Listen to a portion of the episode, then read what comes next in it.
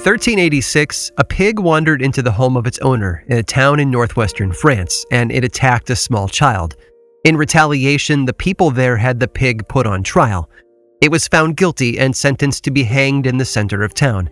When that day arrived, the pig was dressed in human clothing before making the drop.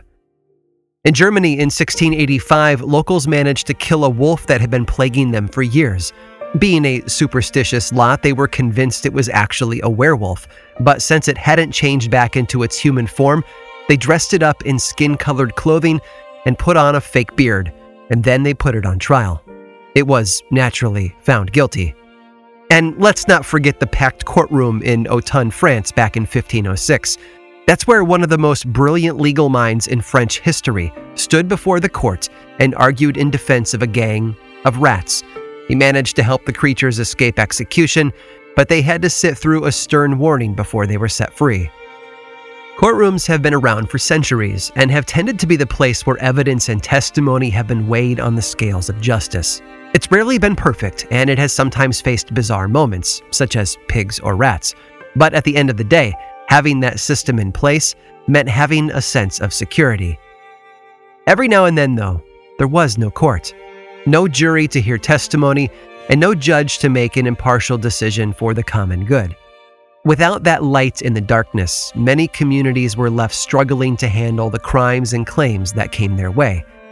And in one town, at least, that lack of authority led to something most people wanted to avoid tragedy. I'm Aaron Mahnke, and this is Lore.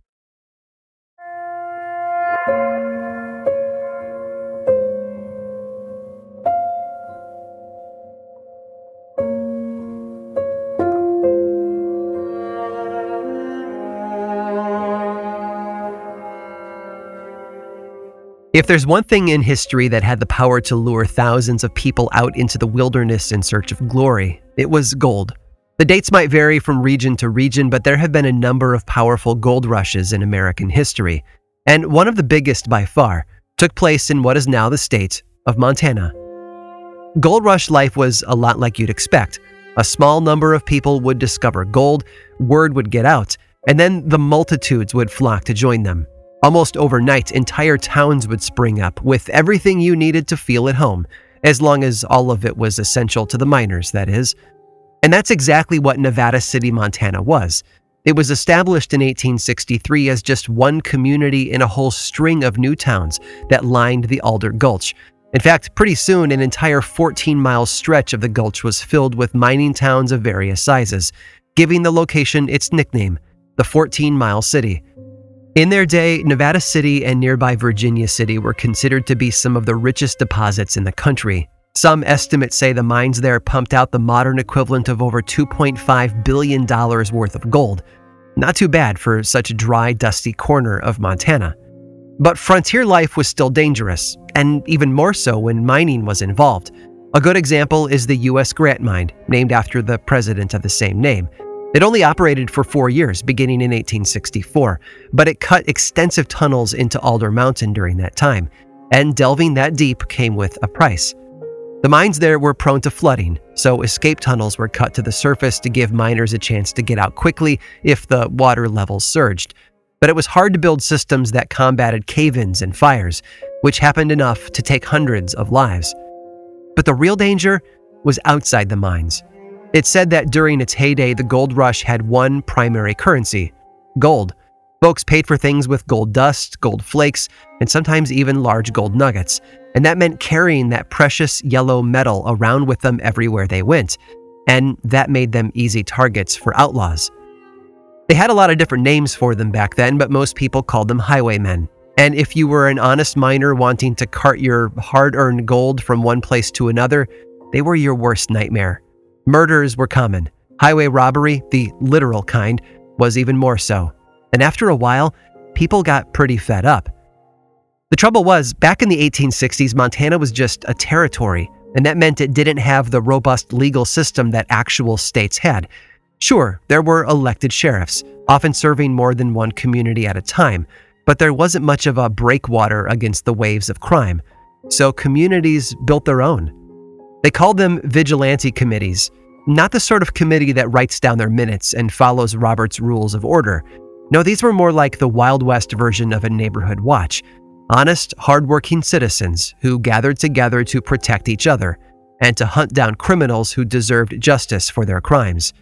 It was a way of protecting their investments, it was a way of generating safety, and it was a way to get the community involved in delivering justice. But it wasn't without its flaws, and in some instances, it created more mess than it helped prevent. And when things got out of hand, they really got bloody.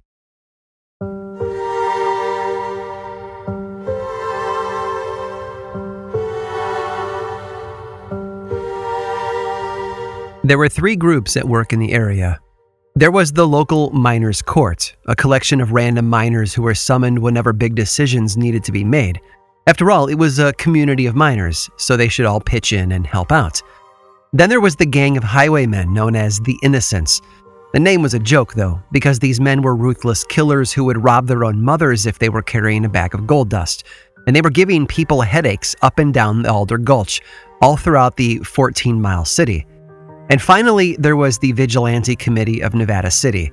These were locals who had had enough ranchers who had been driven to bankruptcy, miners who had been picked clean by criminals, shop owners who had been robbed one too many times, and it was their belief that there was safety in numbers, so they united to fight back.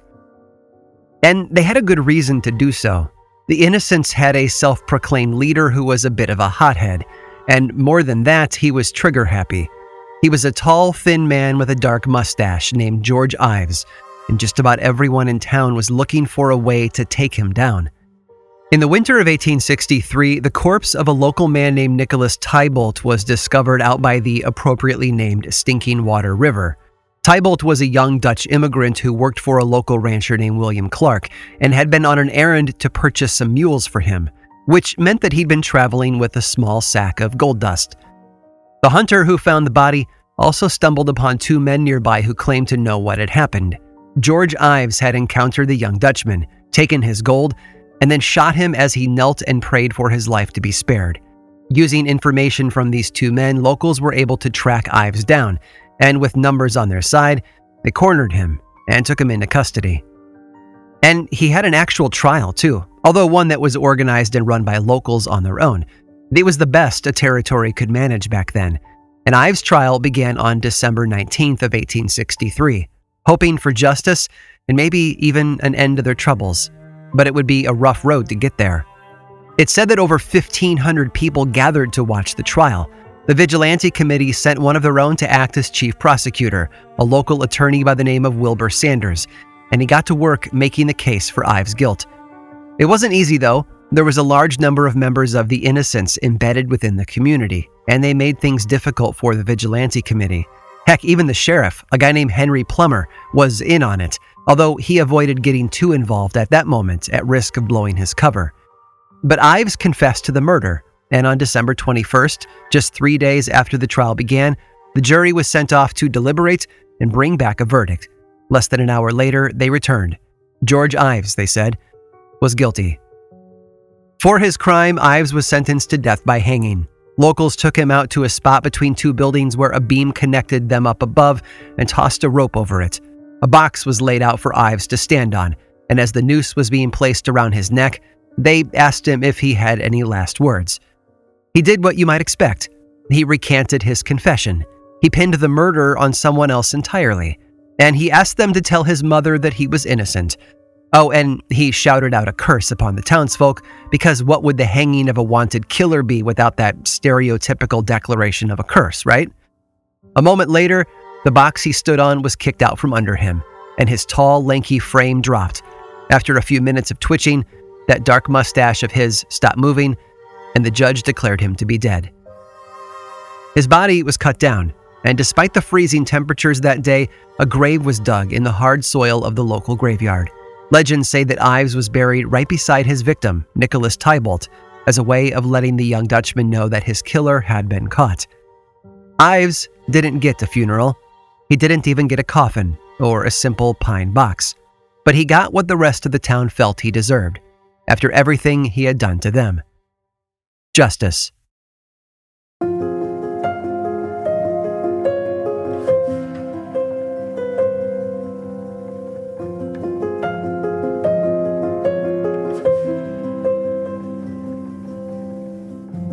As you might imagine, an area with such a dangerous past is an easy home to stories of ghosts. And while Nevada City is just a shadow of its former self, there are apparently other, darker shadows waiting for those who visit. The local hotel has been the site of a number of unusual encounters. Most common is the figure of an older man, dressed, as modern visitors might say, like a cowboy. Others have seen the same ghostly figure down at the local saloon. Other guests in the hotel have reported footsteps in the hallway only to open their doors to find no one there, and some have even seen mysterious figures in the hallway mirror, figures that aren't actually there when they turn around. One common sighting at the hotel is the figure of a weeping woman.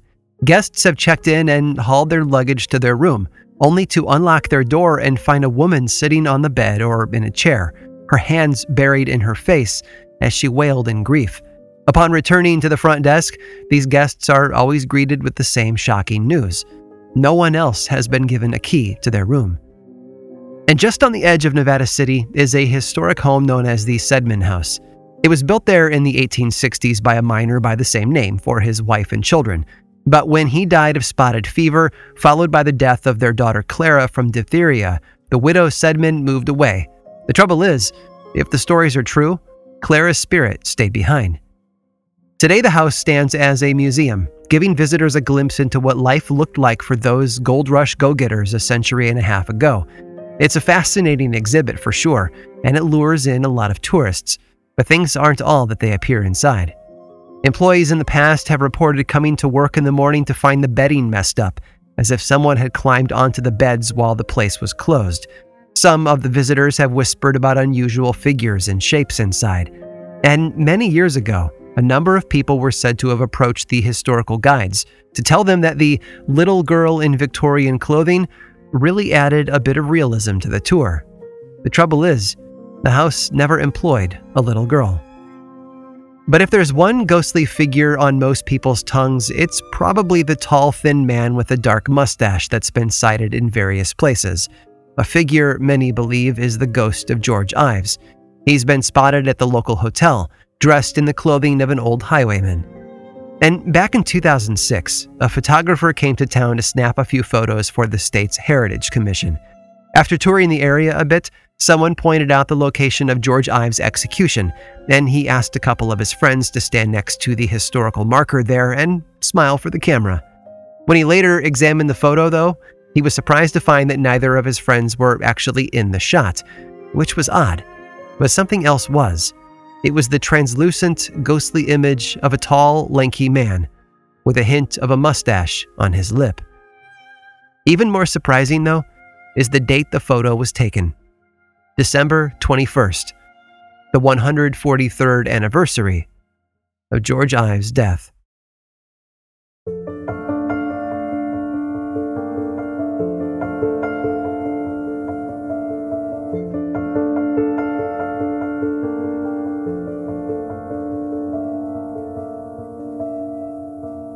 The places we live have a way of growing around our actions. They take on the flavor of the people who once walked the streets, and echoes of past tragedies can often be heard, like shadows cast on the wall by pain and grief.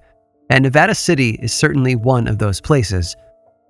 But one thing I love about the town's past is just how much the people there worked to make it better. The trial of George Ives might not have been perfect, after all, every single one of the 24 jurors were members of the Vigilante Committee, but it certainly was a turning point for everyone there.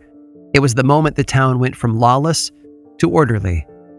After Ives' trial and execution, nearly two dozen more members of the Innocents were rounded up, put on trial, and hanged. Eventually, even that corrupt sheriff, Henry Plummer, found himself at the end of the hangman's noose, on a gallows that had been constructed years earlier on his own orders, no less. And with justice like that, word spread. The community became known as a safe place to live, and it drew in more miners as a result. But all good things must come to an end, and as the years ticked by, fewer and fewer people called Nevada City their home. By 1872, the place was a ghost town, perhaps literally. But the Vigilante Committee lived on in other ways. Remember Wilbur Sanders, the town attorney who worked to convict George Ives of murder? He eventually became the first U.S. Senator from the state of Montana. Another, Sidney Edgerton, became the state's first governor. Not too shabby for a group of neighbors who started out fighting a group of outlaws. One other member of the group, James Stuart, even had a brother who went on to start his own vigilante committee elsewhere.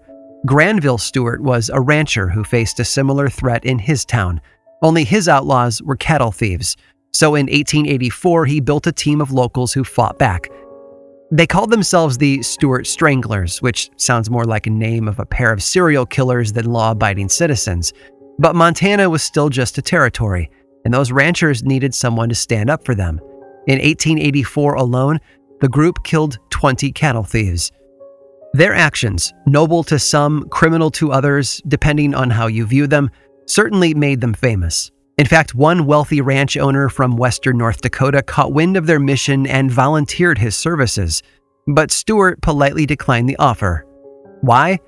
Because he was worried the newcomer might bring them too much unwanted attention. He was, after all, a prominent politician with a national reputation who was headed for great things in the years to come. The 26th President of the United States, Theodore Roosevelt.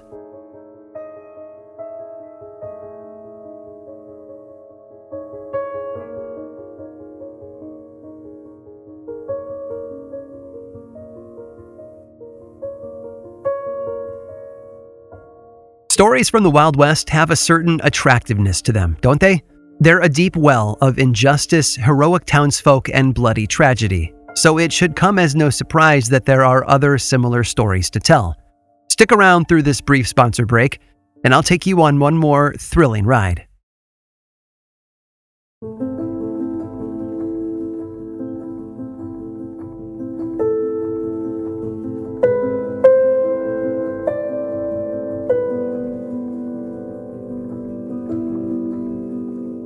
The day he rode into town, one chapter ended and another began. They were big chapters, too, especially for a bustling town like Deadwood, South Dakota. The community there, like so many others in the region, was the product of a gold rush. It's what brought in thousands of white settlers who pushed out the native Lakota peoples. By 1876, there were 25,000 people living and working in Deadwood, making it one popular place. And not just for miners.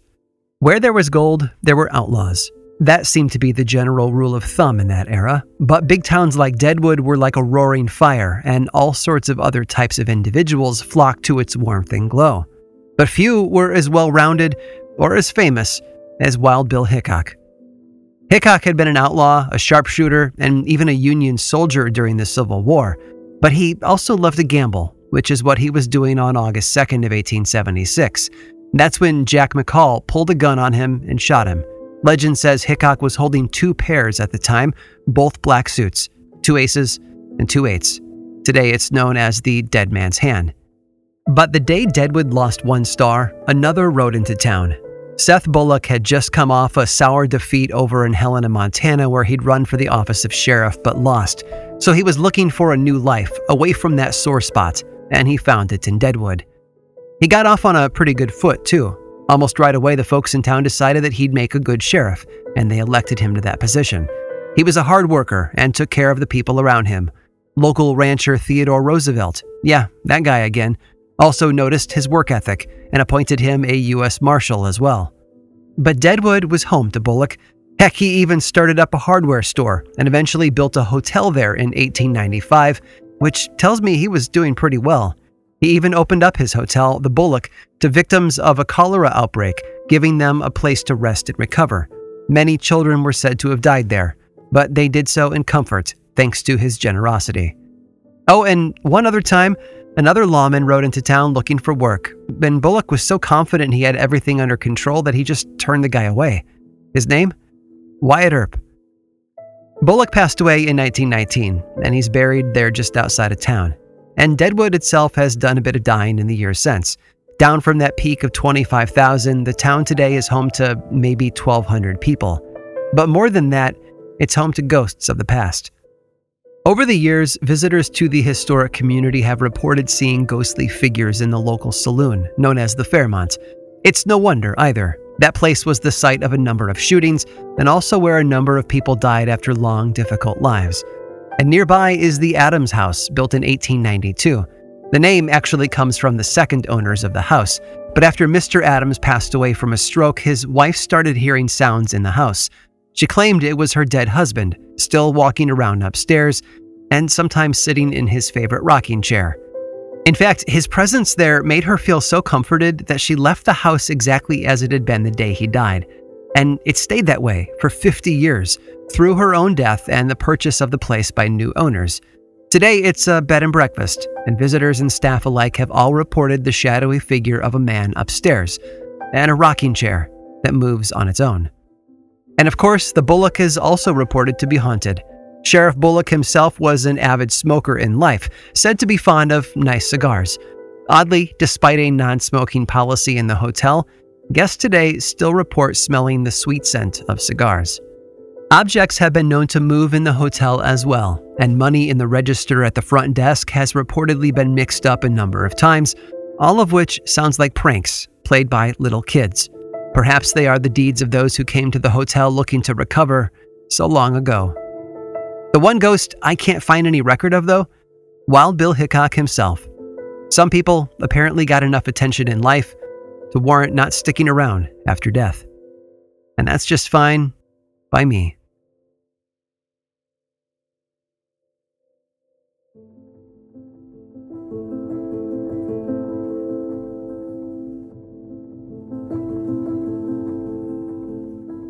This episode of Lore was written and produced by me, Aaron Mahnke, with research by Michelle Muto and music by Chad Lawson.